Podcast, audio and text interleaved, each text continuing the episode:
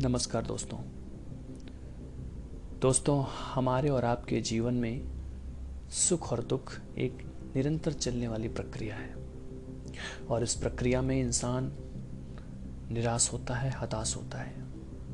ऐसे ही हताश और निराश व्यक्तियों के जीवन में आशा का एक नया संचार उत्पन्न करने के लिए मैं आपके सामने कुछ पंक्तियाँ रखता हूँ और आशा करता हूँ कि ये पंक्तियाँ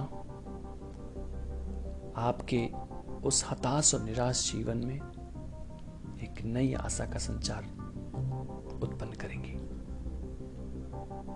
कविता का शीर्षक है, समर का जय घोष चल समर का जय घोष कर, ना दुखी हो ना शोक कर, ना सोच कुछ भ्रिकुटी चढ़ा। अपनी भुजा तू प्रचंड कर। चल समर का जय घोष कर। इस समर का तू भीम है। भुज तोड़ता कर छिन्न है। इस समर का तू भीम है। भुज तोड़ता कर छिन्न है। अरे गर्जन से तेरे कांपता इस विश्व का हर निम्न है। दोस्तों, यहाँ निम्न शब्द का उद्देश्य राक्षस प्रवृत्ति दुष्टात्माओं से है कि इस समर का तू भीम है, भुज तोड़ता कर छिन्न है, गर्जन से तेरे कांपता इस विश्व का हर निम्न है।